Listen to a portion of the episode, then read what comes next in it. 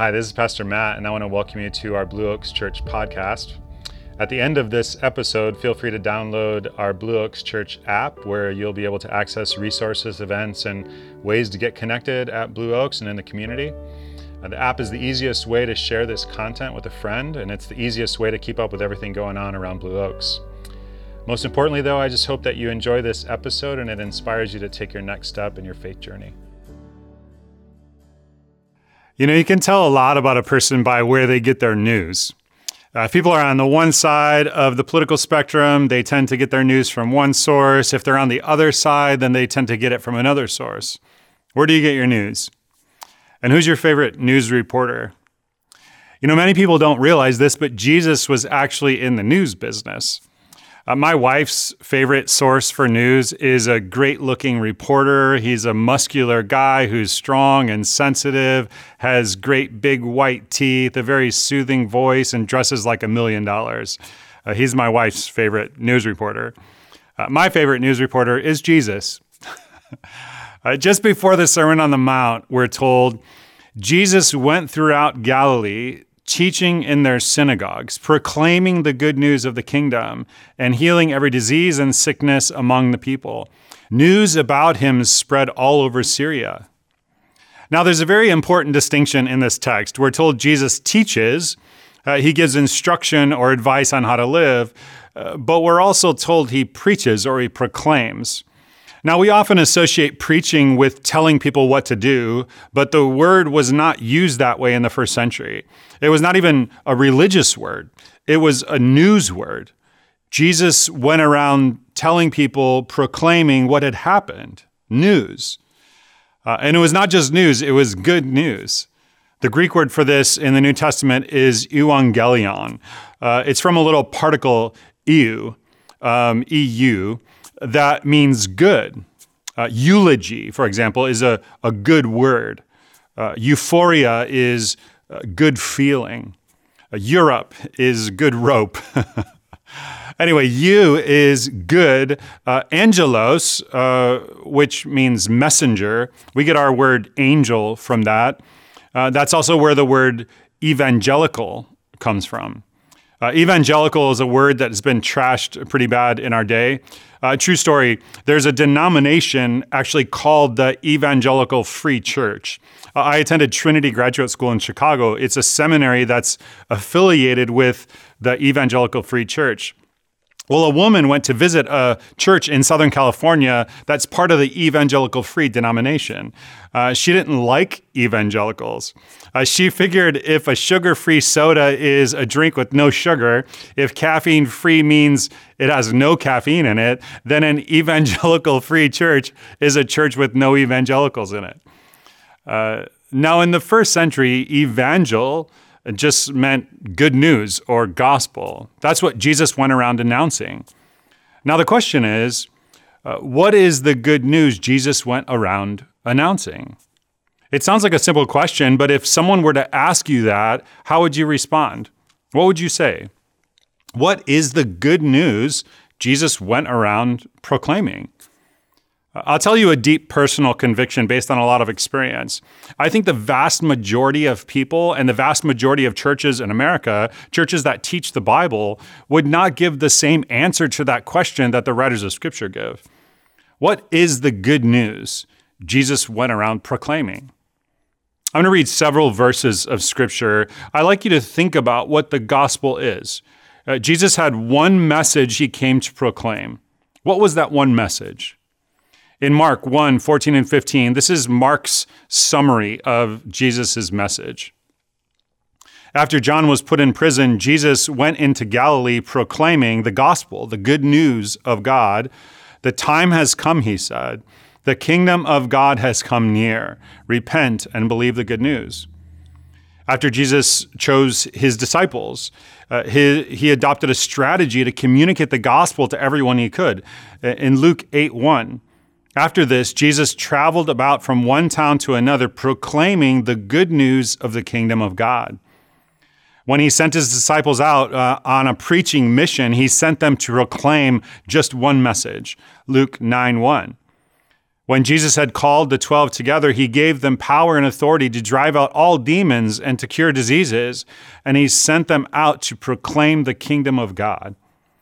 After Jesus rose from the dead, after the resurrection, he gathered his followers together and he spoke to them about one topic. Acts 1 3. He appeared to them, this was after his resurrection, over a period of 40 days and spoke about the kingdom of God the very last glimpse we have of the early church in the book of Acts, the, the last verse of, uh, verse of the last chapter is of the Apostle Paul in chains in Rome. And Paul is proclaiming one truth Acts 28 31. Boldly and without hindrance, he preached the kingdom of God. So, if you were going to say what Jesus' gospel is about in one phrase, what would that one phrase be? The kingdom of God, right? More specifically, the only gospel Jesus came to proclaim is this the kingdom of God, that is God's power and presence and reign, has now become available to ordinary people like you and me. You can live in it if you want to, you can walk right on in. Anyone can. That's Jesus' gospel. It's the only gospel he ever preached. This is something I believe very deeply to be desperately tragic Millions and millions of Christians in our day have substituted another gospel. Uh, they wouldn't put it in these words, but this is the gospel a lot of people just carry around with them in their minds. This is what they think the gospel is the minimum entrance requirements for getting into heaven when you die. Uh, they really believe that the gospel is about the minimum entrance requirements that you need to have before you can get into heaven. Uh, the gospel is your, your ticket for getting in. That's it. They don't put it in those words, but that's it. I'll give you a little picture of this. A few years ago, when uh, Hamilton just came to San Francisco, some of our friends generously gave Kathy and me their tickets, uh, which were very difficult to get at the time. I think I remember the tickets selling for like over $1,000 a piece at the time. Well, we had tickets, which meant we were allowed to see the show. Uh, it didn't matter that we weren't wealthy. It didn't matter that we didn't have expensive jewelry or fancy clothes or a chauffeur to drop us off in front of the theater in our limo. Uh, we had tickets. Uh, we they had to let us in to see the show. Well, a lot of people think of the gospel as the arrangement where you get a ticket so that you can get to heaven. Like they have to let you in when you get there. They think of the gospel as the announcement of the minimum entrance requirements, you know, what you have to believe or what you have to pray or do for getting into heaven when you die. The tragic result for millions of people who follow Christ is there's no connection uh, between this understanding of the gospel and their everyday life. And here's the problem if you read the Bible at all uh, where in the New Testament does Jesus ever say, Now I'm going to tell you the minimum, en- minimum entrance requirements for getting into heaven when you die? Where does Jesus ever say that? He never does. But in thousands of churches, that's the way the gospel is presented. I'm going to give you the minimum, minimum entrance requirements so that you can get the heaven deal done. That's not Jesus' gospel. Here's Jesus' gospel this is the uh, just a brilliant paraphrase of Mark 1:15 which summarizes his gospel. This is from Dallas Willard, who was I think the the best writer in our day about the truth about the kingdom of God. This is just a pro- profound paraphrase of this passage. All the preliminaries have been taken care of, and the kingdom of God is now accessible to everyone. Review your plans for living and base your life on this remarkable opportunity.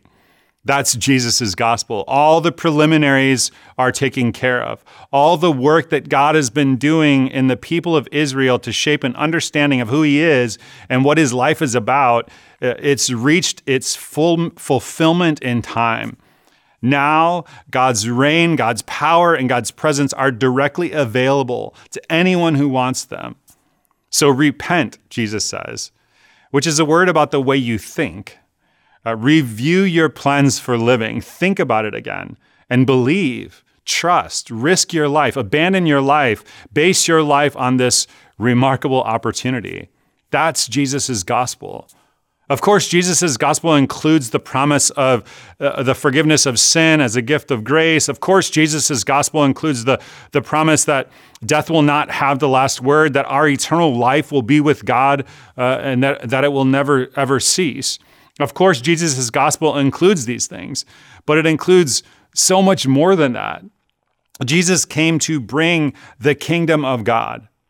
And so many people think the only real reason Jesus came to earth was just to die on the cross, and he was just kind of treading water until then. The truth is, Jesus' death on the cross was just one part of his mission. His overall mission was to bring the kingdom of God. In Matthew 6, Jesus is speaking to people who believe in God, but are tempted to waste their life worrying about the same stuff that everyone else worries about. Uh, what am I going to eat? What am I going to drink? What am I going to wear?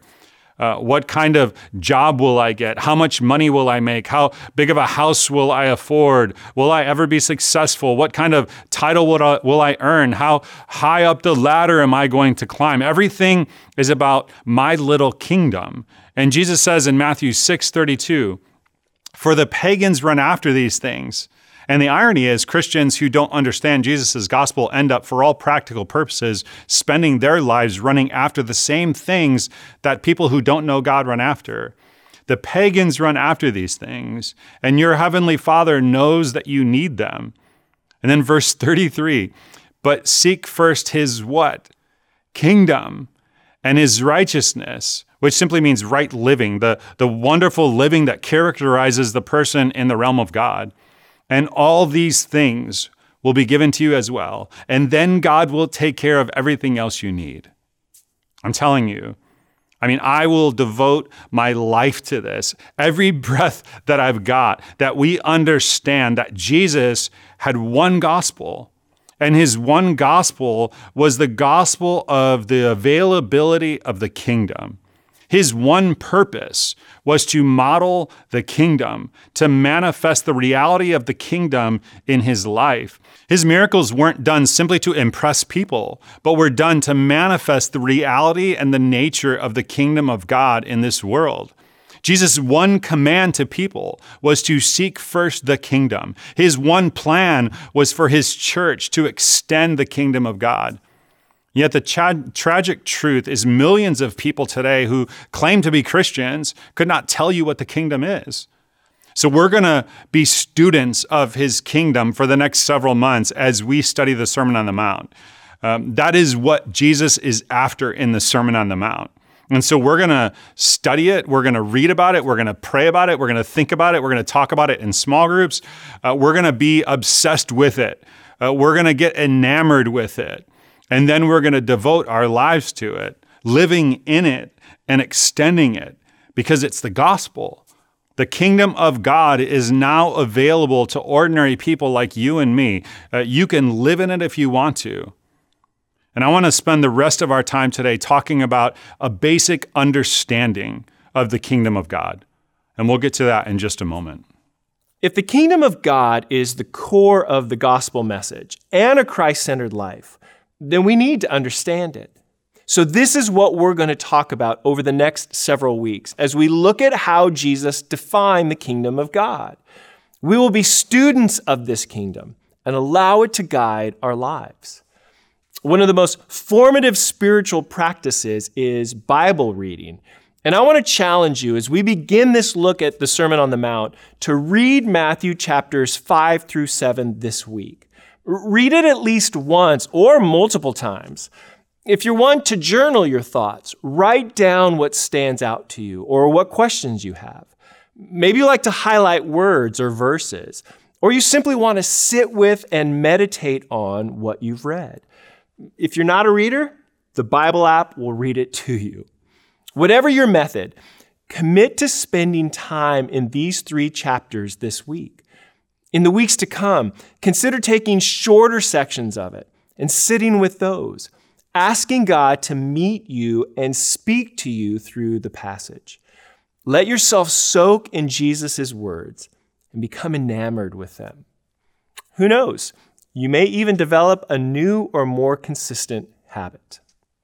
Let's rejoin Matt and continue our look at what this kingdom is. All right, now let's talk about a basic understanding of the kingdom of God. Uh, this can be difficult to understand because we don't use the word kingdom much. So let's talk for a moment about what a kingdom is, because we tend to think of kingdom as like thrones and castles. I want to start by saying we all have a kingdom. Your kingdom is that little sphere in which in which what you say goes. Uh, you see this way back in the book of Genesis. We're told, Then God said, Let us make mankind in our image, in our likeness, so that they may rule over the fish of the sea and the birds of the sky, over the livestock and over the wild animals, and over all the creatures that move along the ground. See, that's kingdom language rule over. Uh, it can also be translated, let them have dominion, or let them reign, let them have influence. That's part of being made in the image of God. Your kingdom is the place where you have dominion, starting with your body. Yeah, your body. It's, it's what we see in little, a little child when they learn to walk and talk and say no. They're, they're learning that their body is their kingdom. And then there's the space around your body. Um, that's why if someone gets in your face, they violate your kingdom. Uh, and then your possessions, maybe your home. You know, when we lived in Sunol, uh, we would drive up to the top of Kilkare Road and we would hike the Pleasanton Ridge. And one time I was out by myself and a man came out of his house and asked what I was doing up there. Uh, he said it was private property. He started screaming at me about how I was on private property, his property, and he unleashed a barrage of profanity laced hostility I could not believe. I mean, it was like pure venom. And I said to him, like, do you want a piece of me? Let's go, old man. no, I didn't actually say that. I was more pastoral in my response. Um, here's the question, though In whose kingdom is that guy living? He's living in what might be called the kingdom of self. The idea is this is my little kingdom. My life is my kingdom. I'll guard it. I will not share it. If you violate my kingdom, I'll let you have it. I'll kill you, maybe. I had trespassed his kingdom. See? Question Whose kingdom are you living in? Now, this is really important. You have a physical location, you have a physical home, and it determines your identity. People who work with identity will sometimes say uh, geography is identity. Where you are determines who you are. Now, I've been to uh, Britain, but I'm not British. I'm Californian. Um, you have a spiritual location. It's not physical, but it's real. You have a, a spiritual location and it's literally real. Now, Jesus says you can live in the kingdom of God. You understand? This is the greatest opportunity ever offered to the human race. This is the greatest news in history. This is the news Jesus came to announce. He didn't just teach, he came to announce news. Now you can live in the kingdom of God. In the kingdom of God, no one can threaten your ultimate well being. In the kingdom of God, uh, you have the abundance of heaven to support you, a flood of ideas and divine generosity. In the kingdom of God, you are never at ultimate risk. I mean, when that guy was yelling at me on that walk, I knew I was perfectly safe. Uh, one reason I knew that was he was in his early 80s and looked too weak to hit me with his walker. Uh, the better reason I knew this is what Paul said. And this is just literally true.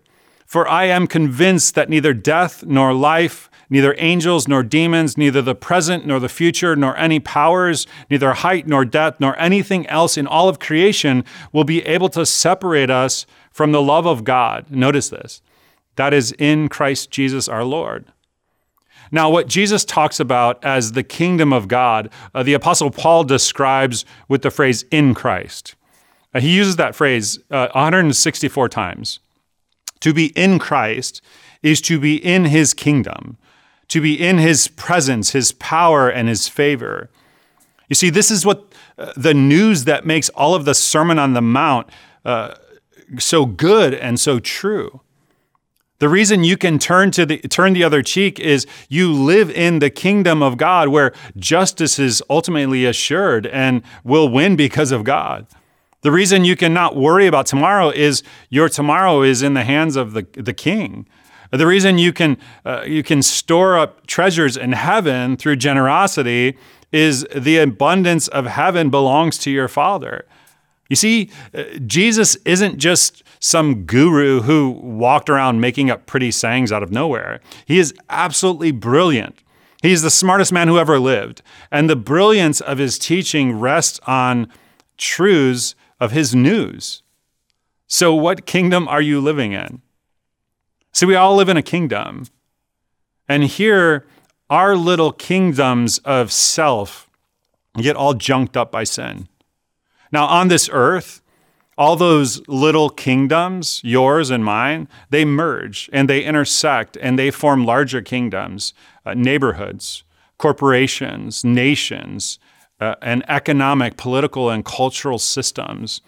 Kingdoms are systems of personal power. That's very important. Kingdoms are systems of personal power. Uh, we might call that whole collection of kingdoms, all of our merged kingdoms, the kingdom of the earth, to use biblical language. Now, let's do a study in contrast for a moment. Jesus says, on the one hand, there is this domain called the kingdom of God. It exists right now. It's this sphere in which things happen just the way God wants them to happen. Uh, Paul writes, For the kingdom of God is not a matter of legalistic rules about what you eat and drink, but of righteousness, peace, and joy. That's God's kingdom. Then there is the kingdom of earth. Question How are things going on the kingdom of the earth? Not so good. I mean, check out the news wherever you get your news. COVID, the, the Taliban takes over Afghanistan, inflation, shortage, uh, supply shortages, tornadoes ripping through uh, the Midwest, devastating storms and horrendous loss, racism, uh, political polarization. I mean, we're not even sure that we can trust the news to tell us the news or if we're just getting their spin on the news. Well, Jesus had a plan. He's bringing up there down here. You may know the most famous prayer in history is called the, Lord, the Lord's Prayer. Uh, it's in the Sermon on the Mount. We'll actually get to it in the study. And often we think we know it, but we actually don't. There's Jesus' news in it that we haven't really thought about. Ken Davis writes about a chapel service for the Chicago Bears back in the 80s when they won the Super Bowl.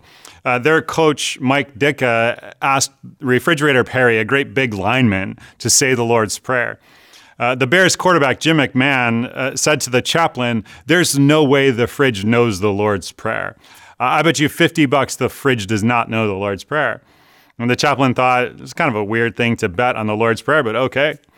Uh, everyone closed their eyes and the fridge began to pray. Now I lay me down to sleep. I pray the Lord my soul to keep. Uh, Jim McMahon shook his head, handed the money over to the chaplain. I was sure he didn't know the Lord's Prayer. A lot of people have heard the Lord's Prayer, but never thought about this part of it. Our Father in heaven, hallowed be your name. Your kingdom come. Your will be done on earth as it is in heaven. The kingdom of God is the place where God has influence, where he rules and reigns, where uh, his will is done. And many people in the church, church think the gospel prayer is, God, help me get out of here so that I can go up there when I die. Jesus didn't say to pray that. He said to pray, God, make up there come down here. And not just that, Jesus said, it's already begun. The time has come. The kingdom of God has come near. Repent and believe the good news. Jesus said, the good news is breaking news. The time has come. How did the time come? Like, what's happened? How is it the world is different today than it was yesterday? Of course, the answer is Jesus. Jesus is here. That's why the time has come. This is an audacious claim. Jesus is the kingdom bringer in his body. Do you understand? In his life, in his words, in his healing, which is the central part of his ministry because it's bringing God's peace, shalom, in his death and his resurrection. Up there is coming down here. This is the most audacious claim in human history. The king is here, and he's here without an ego. He's here in humility, a carpenter, a servant. He's not on a throne, but on a cross. And then he gives the Sermon on the Mount. And this year, uh, 2022, uh, we're going to seek to master it and to be mastered by it. Uh, something I learned this week, according to Gallup, more than half, half of Christians uh, don't know who taught the Sermon on the Mount. I'm not kidding. In one poll, 12% of people polled thought it was called the Sermon on the Mount because it was delivered on horseback. who taught the Sermon on the Mount? Jesus taught it. How important is it? This is from a Harvard professor, Harvey Cox. It is the most luminous, most quoted, most analyzed, most contested, most influential moral and religious discourse in all of human history. Why? Because he got lucky? Because he was in the zone? Because he was a good motivational speaker? No. The Sermon on the Mount is not general moral advice to be nice to each other. Uh, it's not a series of random, lovely sayings by a guru. It's not a list of rules. It is a bold, brilliant, fearless, life transforming trumpet blast to come join the King Jesus in his divine conspiracy to bring up there, down here, and redeem the world. The question is, Will the gospel of Jesus become your gospel? Now, if you want to respond to Jesus' gospel to make him your king, uh, you make him the Lord of your life. You make him your friend and your forgiver. Uh, you do not respond by saying, Jesus, I'd like to use your death as my ticket to heaven, but I think I'll stay in charge of my own life, thank you. You repent, Jesus says. Now, repent does not mean feel badly, it's primarily a thinking word. Literally, it's from the Greek word for mind. Revise your strategy for living in light of the most remarkable opportunity. You can become a disciple of Jesus. You know, Dallas Willard said, a disciple of Jesus is one who practices his presence and arranges his or her life in such a way as to live as Christ would live if he were them. You see, as a church, we exist for one reason without apology. We exist to make disciples, to lead everyone into Christ centered living. The idea behind the Sermon on the Mount is we actually do the stuff Jesus told us to do with his constant presence in our lives and his gracious help in our lives. And when you do that, up there is coming down here. Every time you're angry, and you're tempted by revenge, but instead you turn the other cheek, up there is coming down here. That's why he said to do it. Every time you're tempted to enrich your little kingdom, pile up more stuff, but instead, through generosity, you store up treasure in heaven, which, by the way, are not just for when you die, it's like around us right now, it's real. Up there is coming down here. Every time you're tempted to judge, but you judge not, up there is coming down here. Every time you break through selfishness and let your light so shine that people see your good deeds, up there is coming down here. Every time you're tempted to make your life about a better lifestyle, but instead you consider the lilies of the field who live in the kingdom of God and you trust God, up there is coming down here. Every time you do unto others what you would have others do to you, every time you let your yes be yes and your no be no, every time you give in secret, every time time you pray for daily bread for you and for others, every time you ask, every time you seek, every time you knock, up there is coming down here. It's happening as he said it would. We are not consumers of Christianity, waiting to leave here and go up there. We are followers of Jesus, helping up there come down here. And so I want to invite you to live as a disciple of Jesus, as a follower of Him. I want to invite you to begin now to read through the Sermon on the Mount. We're going to immerse ourselves in it. It's in Matthew 5 through 7. We're going to sit at Jesus' feet and we will learn what Jesus taught and we will ask for his presence and we will do what Jesus says. And up there is going to come down here. All right, let me pray for you, and then Michaela and the team will lead us in a closing song. God, would you help us throughout this series to learn more about your kingdom? And not just to learn and have it affect our mind, but I pray that it would affect our reality, that it would break into our own little kingdoms that we live in. that your truth would penetrate our lives and that it would affect the way that we actually live our lives. God, help us to, to become more and more like you throughout the series. God, help us to, like Dallas Willard said, help us to do the things that you would do if you were in our place. God, would you lead us through this series, um, grow us, help us to uh, live more into your kingdom and uh, to experience more of the life you have for us. We know it's gonna uh, it's gonna be so great. So we look forward to it. And we pray in Jesus' name. Amen.